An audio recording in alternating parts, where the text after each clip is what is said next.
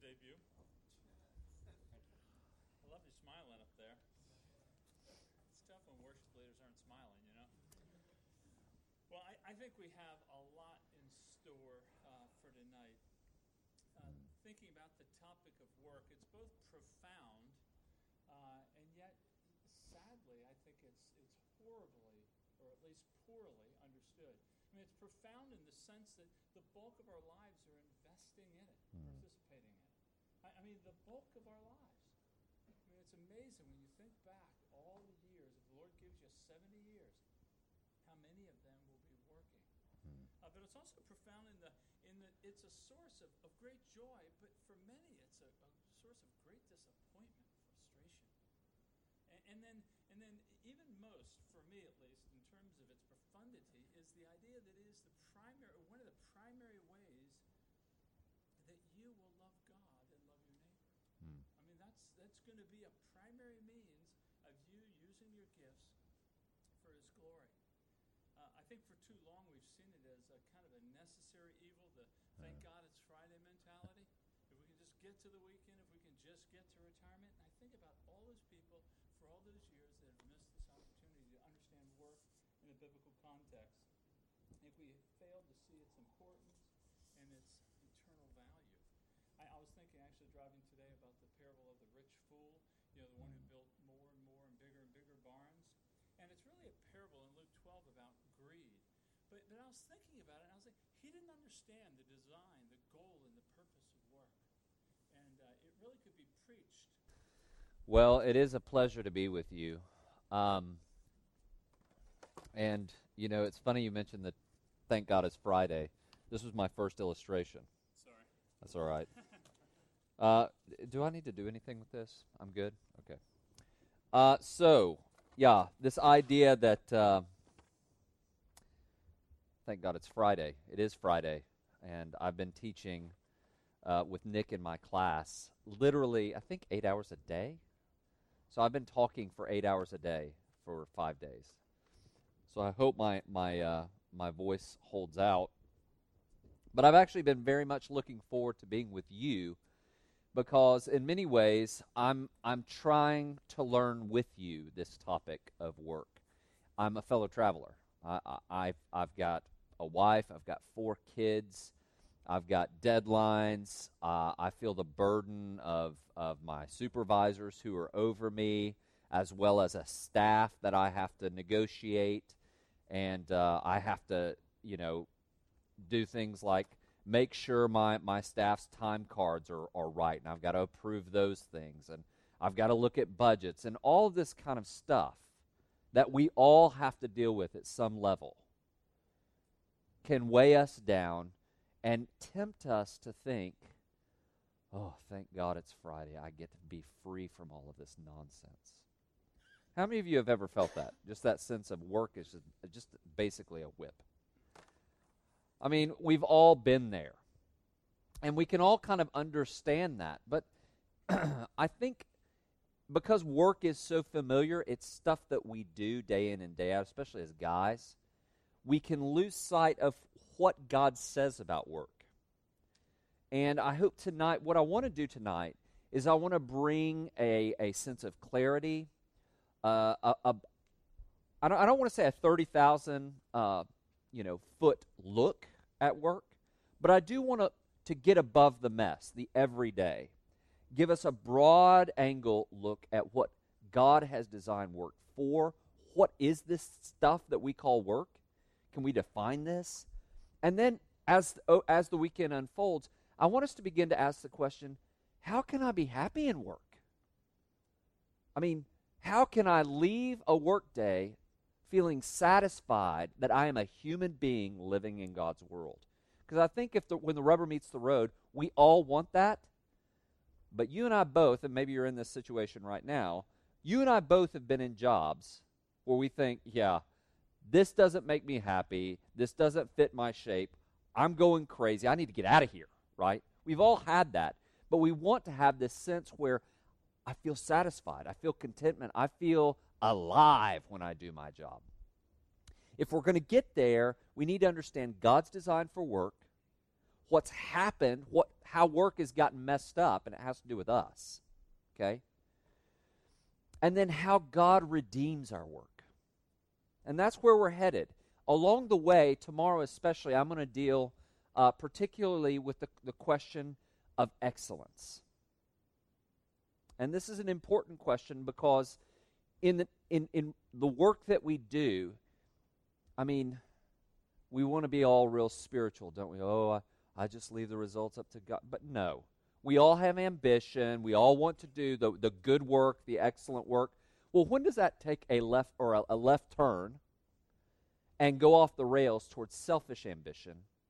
And when is ambition and striving for excellence pleasing to God? We're going to talk about that tomorrow. So that's kind of where we're headed. But tonight, I want to focus particularly on what's God's design for work? What does God's Word say about work? And I hope you brought your Bibles and I hope you're ready to take some notes because there's some things that I think we really need to grab hold of if we're going to capture this elusive creature called work. First of all, definition. What is work? Any ideas? I'd like to hear what you have to say. What is work? What is it? Thoughts? Not rest. Not rest. Okay. Not rest. Any other ideas? Yes.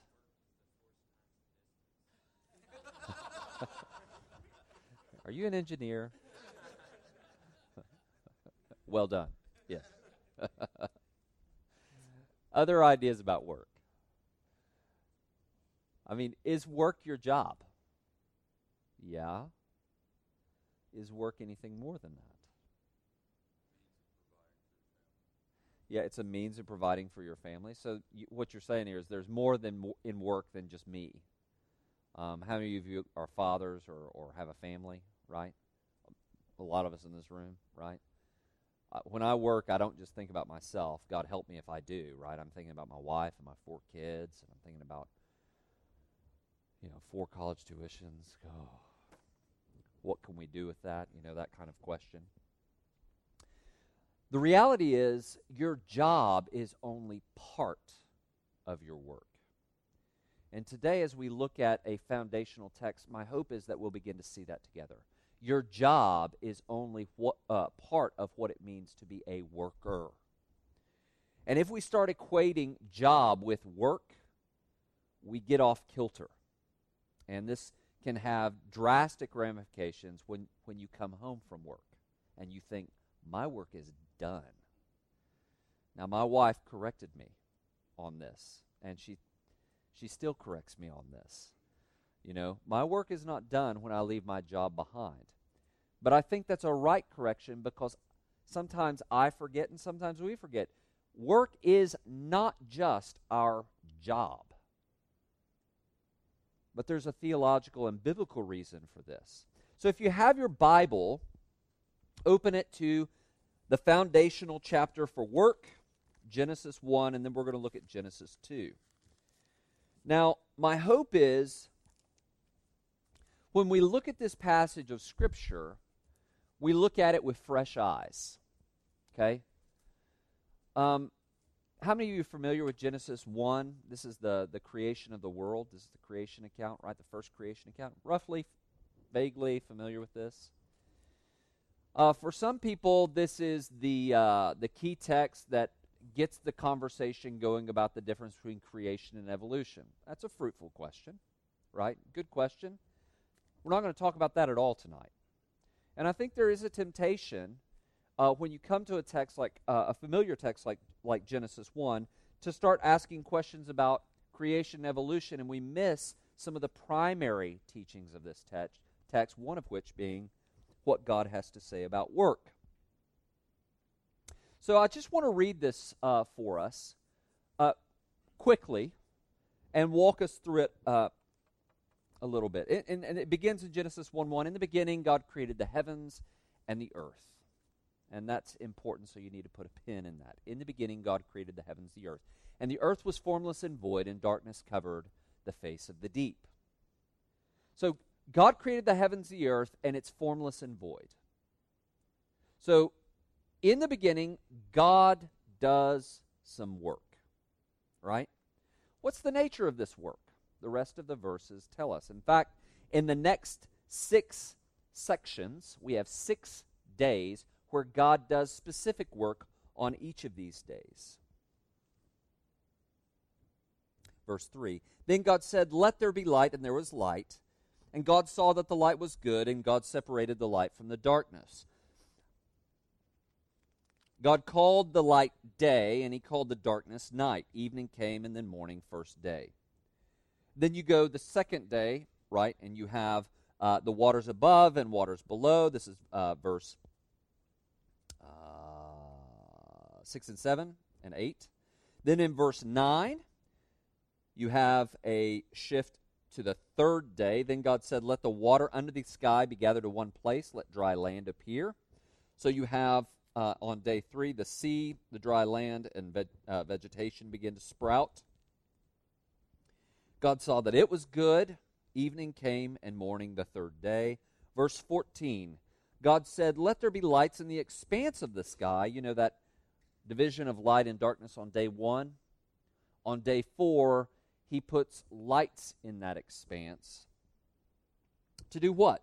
To separate the day from the night. They will serve as signs for festivals and for days and years. They will be lights uh, in the expanse of the sky to provide light on the earth. And it was so. And God made the two great lights, obviously the sun and moon.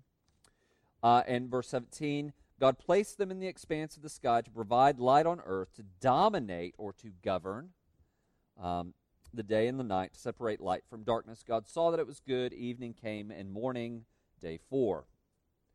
Now we come to the fifth day. And on the fifth day, you have the creation of uh, water uh, creatures like um, fishes and birds uh, to fly in the sky. And so God creates these things. He looks and he says in verse 22 Be fruitful and multiply, fill the waters of the sea, and let the birds mur- multiply on the earth. And then you have evening and morning, day five. And then you have in verse 24 then God said, uh, this is the, the, move towards uh, the sixth day, the creation of land animals, and then distinctively beginning in verse 26, human beings. By the time we get to the seventh day, and I'm going to skip the second, uh, the sixth day because I'm going to come back to it. By the time we get to the seventh day in, in chapter two, verses uh, one to three, let me draw your attention there you have a repetition of terms. So the heavens and the earth. Well, where, where's the first time we saw that? In Genesis 1 1. In the beginning, God created the heavens the earth, right? So you have kind of bookends in Genesis 1 1 and Genesis 2 1. All right? So that brackets the six days of creation.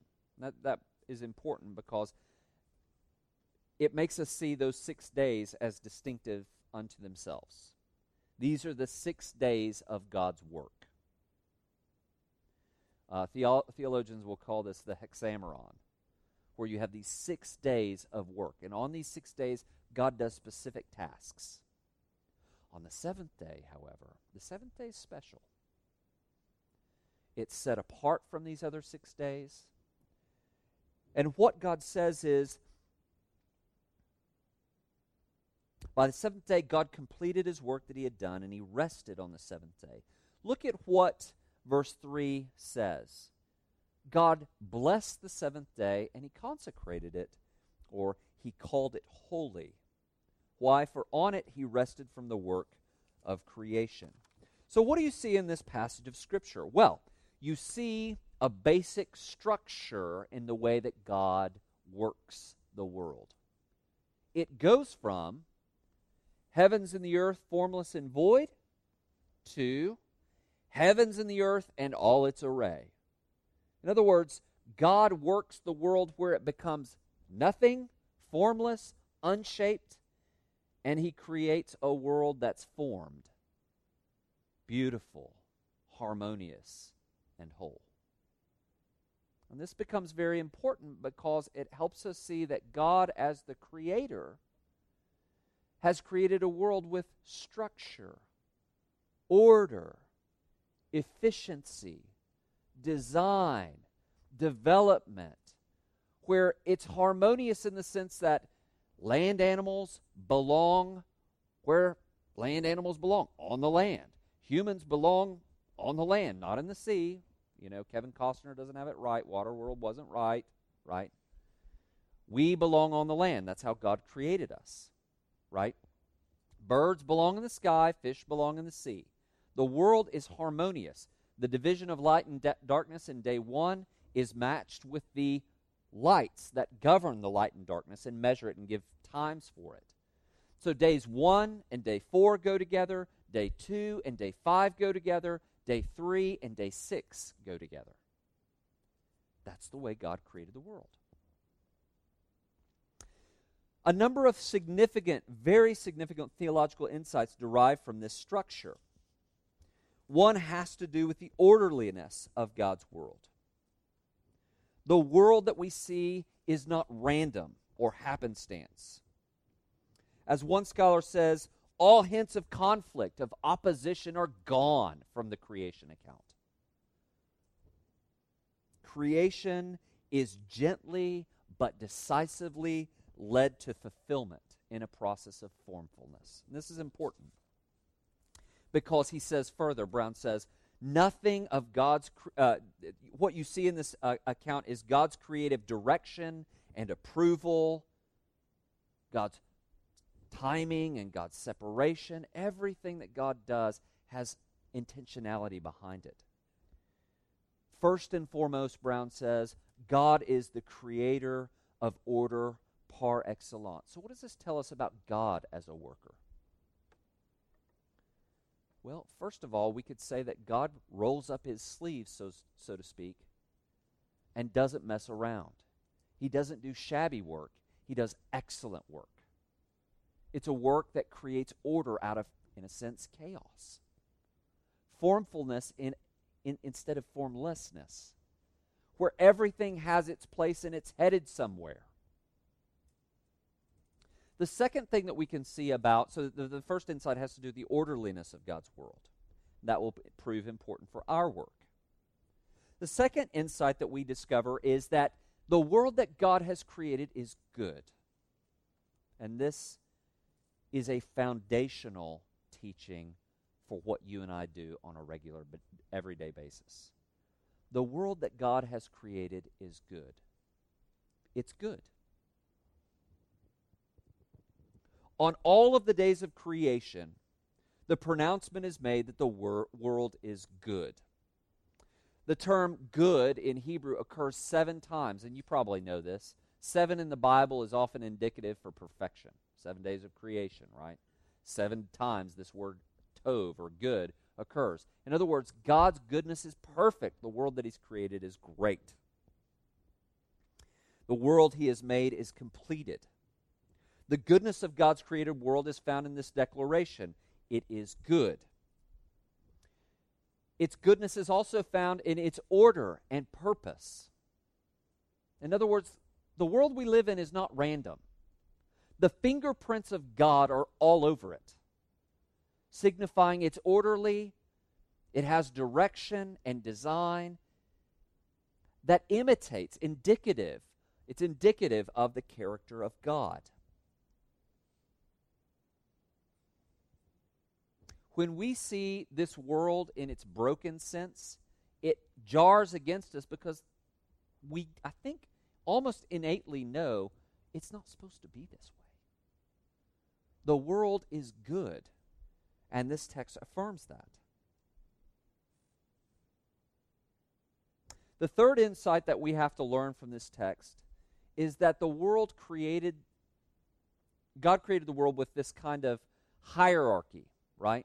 Here's the hierarchy um, you have inanimate objects created, right? Kind of the lower strata. Then you have animate objects. Then you have animals, right?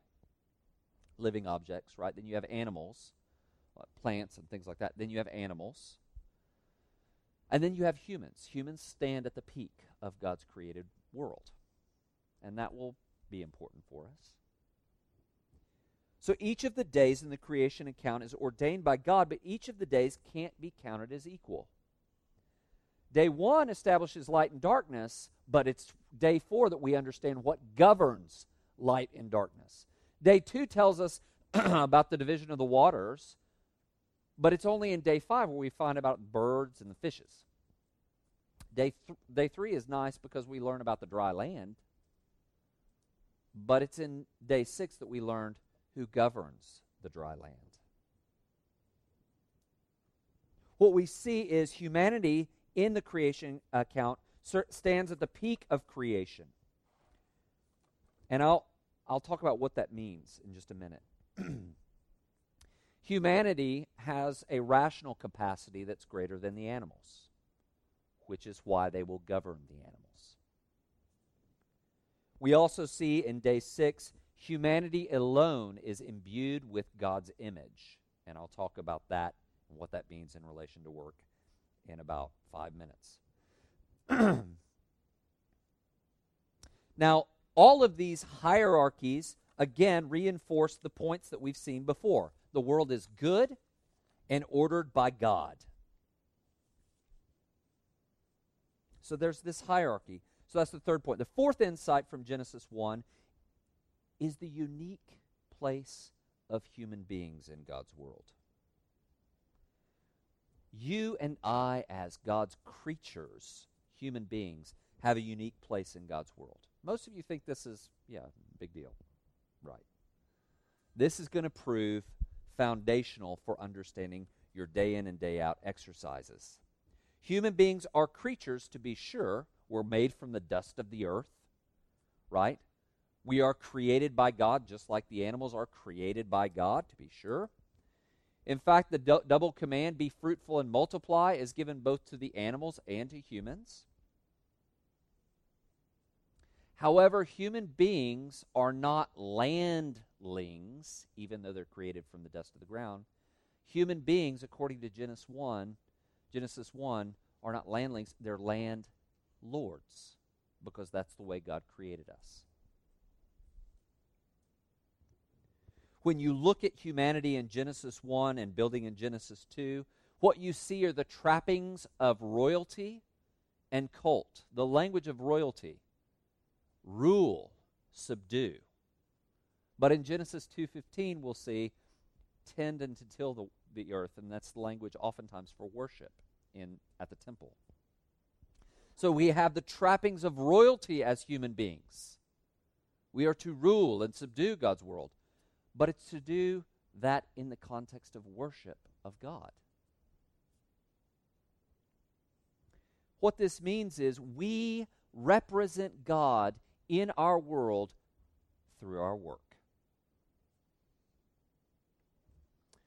And this draws us to this point about the image of God. What does it mean when the Bible talks about the image of God? Okay, he says, the image of God, he created them, male and female, he created. What is this? What does that mean, the image of God? the image of God, in the first place, has to do with basically representing God and doing the kinds of things that God does under God's authority. Okay? You know what a Secretary of State does? Secretary of State goes into foreign countries, represents the U.S. on the president's behalf. You know what I'm saying? Right? You have that essential kind of concept in the image of God. We are to rule and subdue on our own power and our own authority? No. Under the authority of our King, God Himself. And what that means is, in all that human beings are called to do, in all the ways that they rule and subdue the earth, we are to represent our Maker. We are to picture what God's like in the way that we do our work, rule and subdue how we be, are, are fruitful and multiply. What this means is, as God's, and here's a, a nice theological term, as God's image bearers, right, we exercise God's rulership by ruling like him, like him. We imitate God. He is our king. We do like he does. Now, what does that mean for you and me? If we're supposed to rule like he does, how does God rule?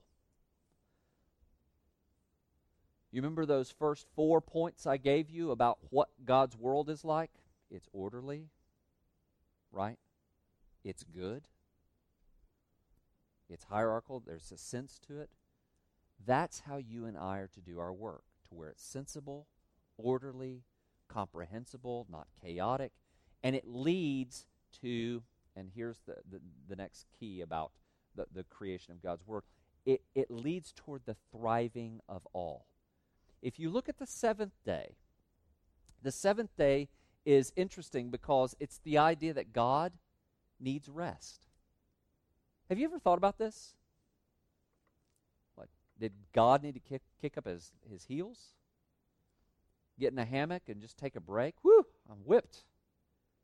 The idea is ridiculous.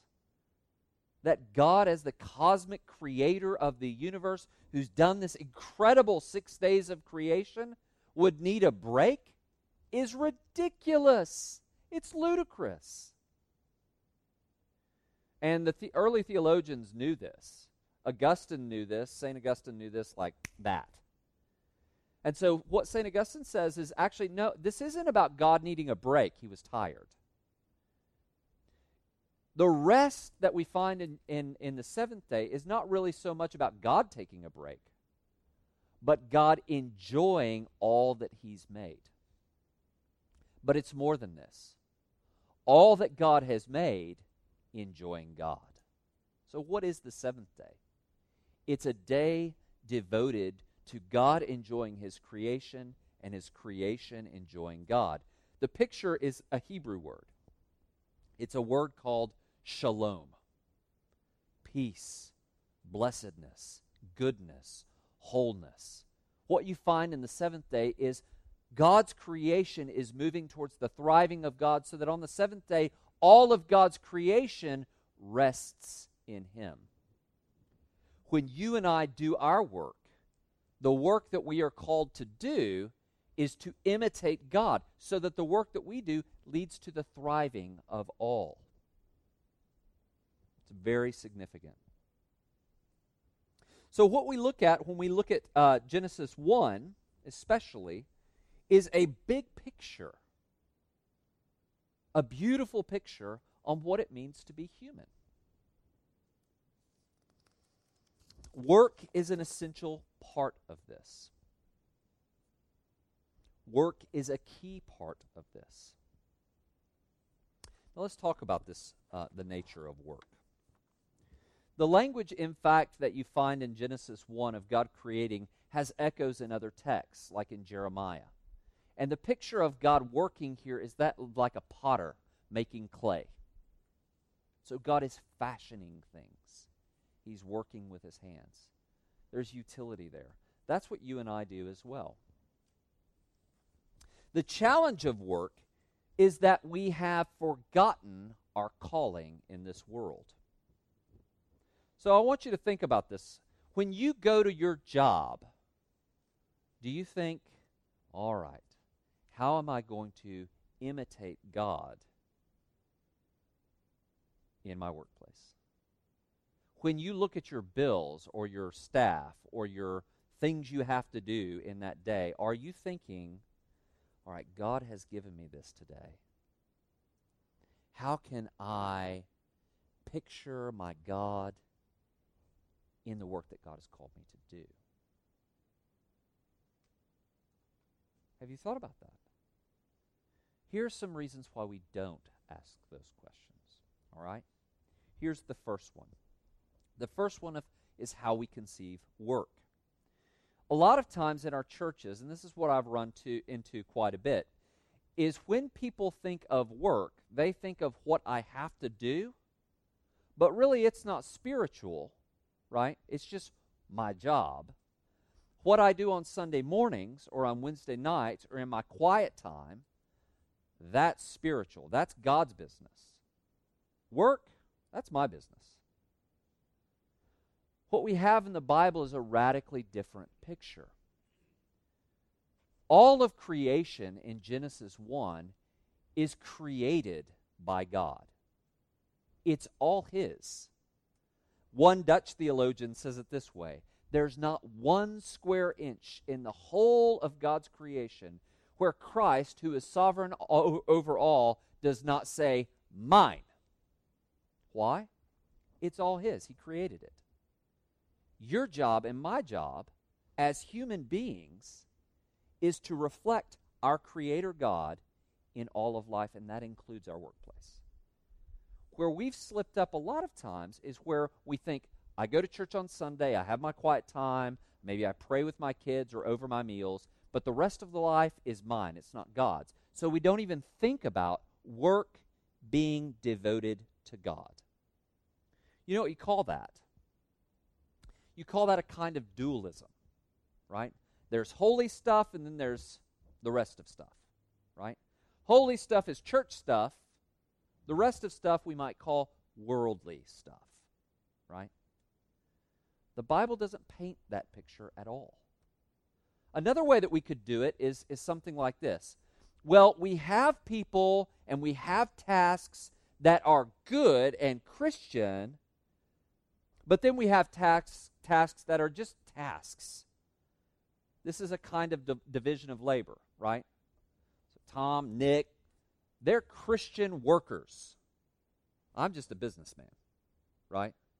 Now, if I go on a mission trip, that's Christian work. If I share Christ with my friend, that's Christian work.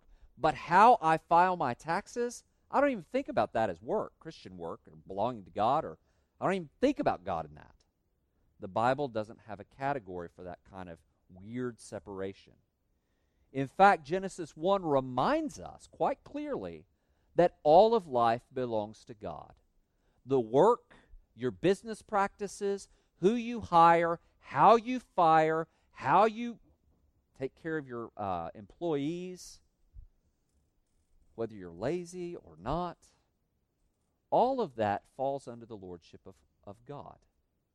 And all that you and I do, especially in our jobs, we have to be asking the question how or am I imitating the God who made me in this workplace?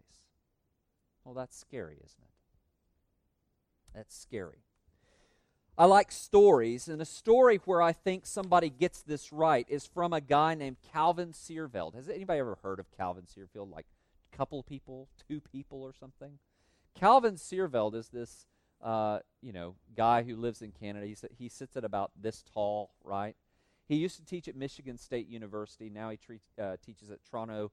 Uh, uh, what is that place? Institute of Christian Studies in Toronto. Well, he has this very interesting um, story where he talks about his dad. His dad, very interestingly, is a fish salesman. And he basically says, My dad sells fish. My dad has a fish shop. You walk in, it smells of fish. But one of the things that his father taught him was a theology of work. And the way he taught him this was like this. And here's the story that he tells. He tells a story of a day that his dad was haggling with this woman. They lived somewhere in New York, uh, South Bay, and and he's haggling with this woman about a beautiful carp he's trying to sell her, right? And he says, uh, okay, so here's the carp. And he says that we went through the anatomy of the fish. The lady looking over at the eyes. No, the gills look good. There's color, there's firmness to the flesh. The belly is full. The tail hasn't been worn away. The skin looks good. It's a good fish. And so they go through the whole thing. He's working with her. And after a while, he says, Beautiful fish, beautiful fish, shall I wrap it up for you? And this lady who's been defeated by the fish salesman, right? She looks at him and she goes, Well, my goodness, you didn't miss your calling, did you? Right? The point is quite simply this that lady realized, man, this guy knows his business. He knows what he's supposed to do. When he does his work, it's like you know, he's alive. There's something special about this, right? Well, then Seerveld makes this point. He says it's not just the selling of fish, it was the spirit of that little shop and the two employees that work with my dad. It was as if the presence of God was there. And he said, I learned that God's presence can be seen and felt with the flash of a fillet knife. Now, why? Because Seerveld's dad knew God belongs at work. And that doesn't just mean sharing the gospel, certainly means that. But it means in the whole of life, making sure that Christ's lordship, God's reign, is present in the daily operations of business. Now, that is an encouraging and fun story, but do you know what I find that to be? I find that story to be absolutely terrifying. And here's the reason why it forces me to ask the question what does my workplace look like? When my uh, employees come to my office, my assistant, my uh, uh, assistant to the director, my research assistant, a couple of other people, when they come into the office, is the fragrance of Christ present? Or is it the fragrance of heath, efficiency, right? And get more students? It's a tough challenge. And this is where uh, I work. I work at a seminary. I felt this uh, feeling as well when I worked at a university in the UK. How, in a secular context, right? Where there's no kind of Christian witness. How do I work in a way that's imitating the reign of God in the world? Well, it certainly means being nice. Paul Marshall, in his book, Heaven is Not My Home, a lot of times the way Christians do their workplace is they're the nicest people in the workplace. Well, that's good, but if nice people can't do the job, that doesn't really help. You're nice, but you're a pitiful worker. So, niceness is part of it, but part of it has to do with the diligence and with, with the, the creative power that God used to order the world, to order nothing into a world. That's the same diligence that we're supposed to engage in our workplace. Literally, in a sense, make something out of nothing. Another implication that arises from this is that work cannot be seen, if it has this grand theological point behind it, work can't just be seen as getting your wage. Guys, listen. I count the pennies just like everybody else in this room. And the great temptation in our culture is to work not for the glory of God, but work for money. Money is an aspect of our jobs. Money is an aspect of the things that we do day in and day out. But please, let's be reminded if our job is to be imitating God, to exercise His Lordship in all of life, in our workplace included, then let's please remember we should be doing this whether we get paid well or not. It's who we are. Now, this becomes a challenge. How do we do this? How do we take this l- huge level look, right? High level look, and then begin to apply it in our lives? Strangely, I think part of the answer comes in Genesis 2. So if you have your Bible, do turn to Genesis 2:15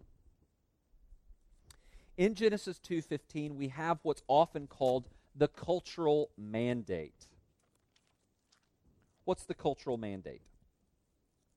The cultural mandate is to take something that's unformed and to cultivate it. So it grows stuff. In Genesis 2:15, obviously this is the uh, second account of creation. The focus is microscopic on the Garden of Eden. And this is where Adam and Eve are in the garden, and God gives the command of work to Adam, and he says, Your job is to till and to tend the garden, to cultivate.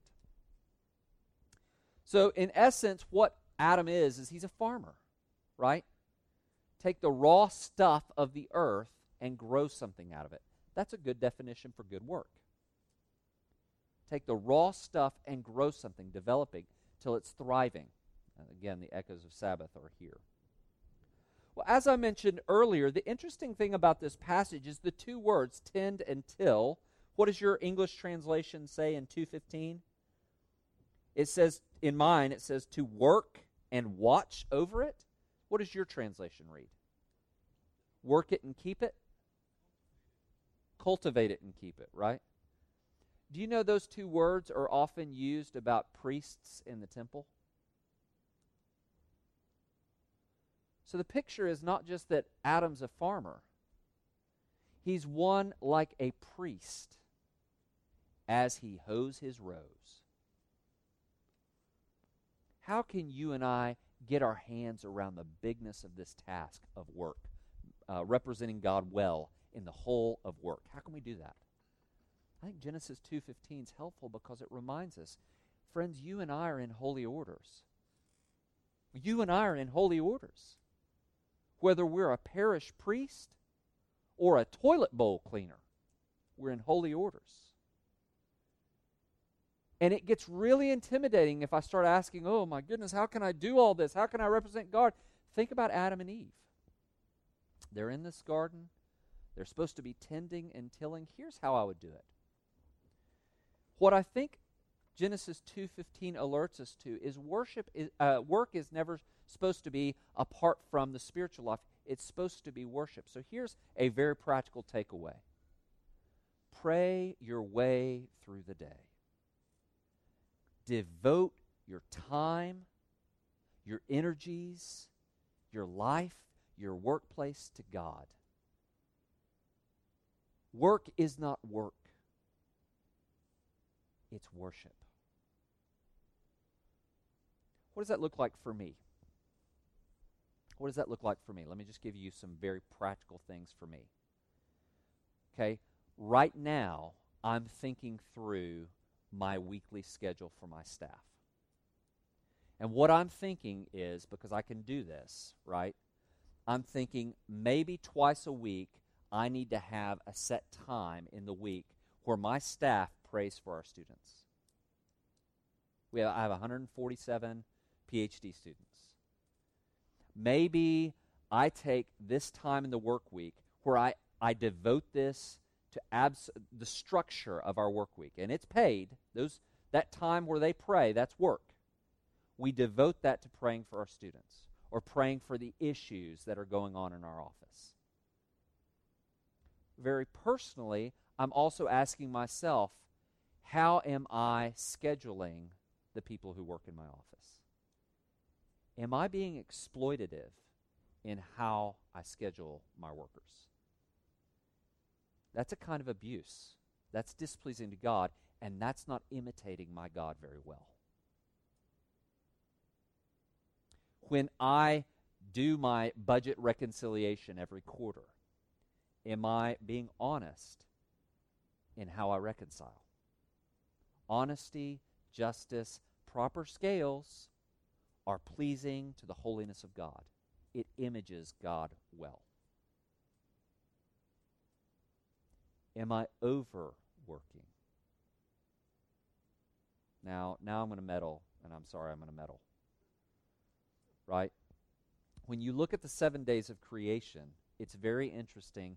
The seven days lead towards a day of rest.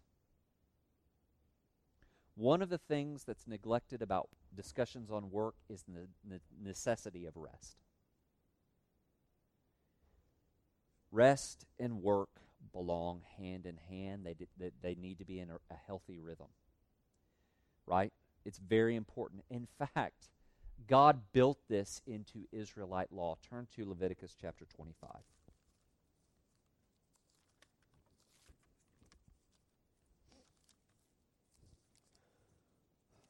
I could say this as well. This is the fourth commandment in both uh, Exodus 20 and then in Deuteronomy 5, God commands that every day of the week is a Sabbath. There's a Sabbath day.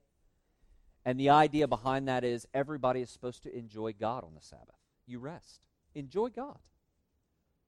So the rhythm is work and rest. And you think that that's in the weekday, right? Every week, this is how it's supposed to be in Israelite law. But look, it goes further than this. Look at uh, Leviticus 25. The Lord spoke to Moses on, this is verse 1, on the Mount Sinai. Speak to the Israelites and tell them, whenever you enter the land I'm giving you, the land will observe what? the land will observe a Sabbath to the Lord. You may sow your field for six years. You may prune your vineyard and gather the produce for six years. But there will be a Sabbath of complete rest for the land in the seventh year, a Sabbath to the Lord. Now, keep going. You are not to sow your field or prune your vineyard. You are not to reap or uh, to reap what grows itself from your crop or harvest the grapes of your untended vines. It must be a year of complete rest for the land. Whatever the land produces during the Sabbath year can be food for you, for yourself, your male or female slave, and the hired hand foreigner who stays with you. All its growth may serve as food for your livestock and wild animals in your land. But it goes further. You are to count seven sabbatical years seven times seven years, so that the time period of the seven sabbatical years amount to 49. Then you're to sound the trumpet in the seventh month, tenth day of the month, and you will sound it throughout your land on the day of atonement. You are to consecrate the fiftieth year and proclaim freedom in the land for all its inhabitants. What is God doing? In weeks and years and decades, God is building in Israel's cycle of work, He's building a cycle of rest. Here's another challenge with work. You ready for this? Part of imaging God well means learning to rest well. So now I'm going to meddle. Are you imaging God the way that you rest from your work? I'm guilty, man. I'm really guilty on this. If you've got type A driven folk, a lot of guys are, what happens is we get in this mode, right? Trail boss mode. And I'm going to get to that goal and I'm going to hit it. And I'm going to, you know, hell or high water, I'm going to hit that goal. And you overwork and it's not pleasing to God. Genesis 1 gives us a vision of the rhythm of work and rest. And it's a message that you and I must hear. And what that means is you might not be top dog in the company, but you'll be pleasing to God. Now, you're going to bite that one off and chew on that one for a while. Are you willing for less in your work if it's pleasing to God rather than more and not imaging God well? I think this is a challenge.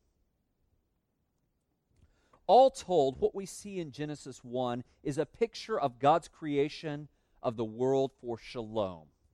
It's ordered, everything's in its place, everything's uh, performing according to its function. Everything is moving towards thriving under God's create eh, under God and his kingdom. Shalom, this picture of rest and joy and happiness, is found in creation. The world is good. This is how God created it. So, how are you and I supposed to do work? In the same way. Tomorrow, especially, we're going to talk about why we don't have that experience in our workplace. So, tomorrow morning, I want you to be here and be ready to go because we're going to talk about, and yes, it, we're going to talk about the fall. And what I want to say is the fall affects more than just your soul it affects your work too. Tonight, the goal has been to get a big picture look at work. What you need to understand is your workplace belongs to God. These weird dichotomies where you say, well, you know, these guys here, they're the ministers. They do the they do the spiritual stuff. And I, I'm just a, I'm just a businessman. No, you're in holy orders just like they are. The work looks different, but it still belongs to God. So pray through the day. Give that time to God.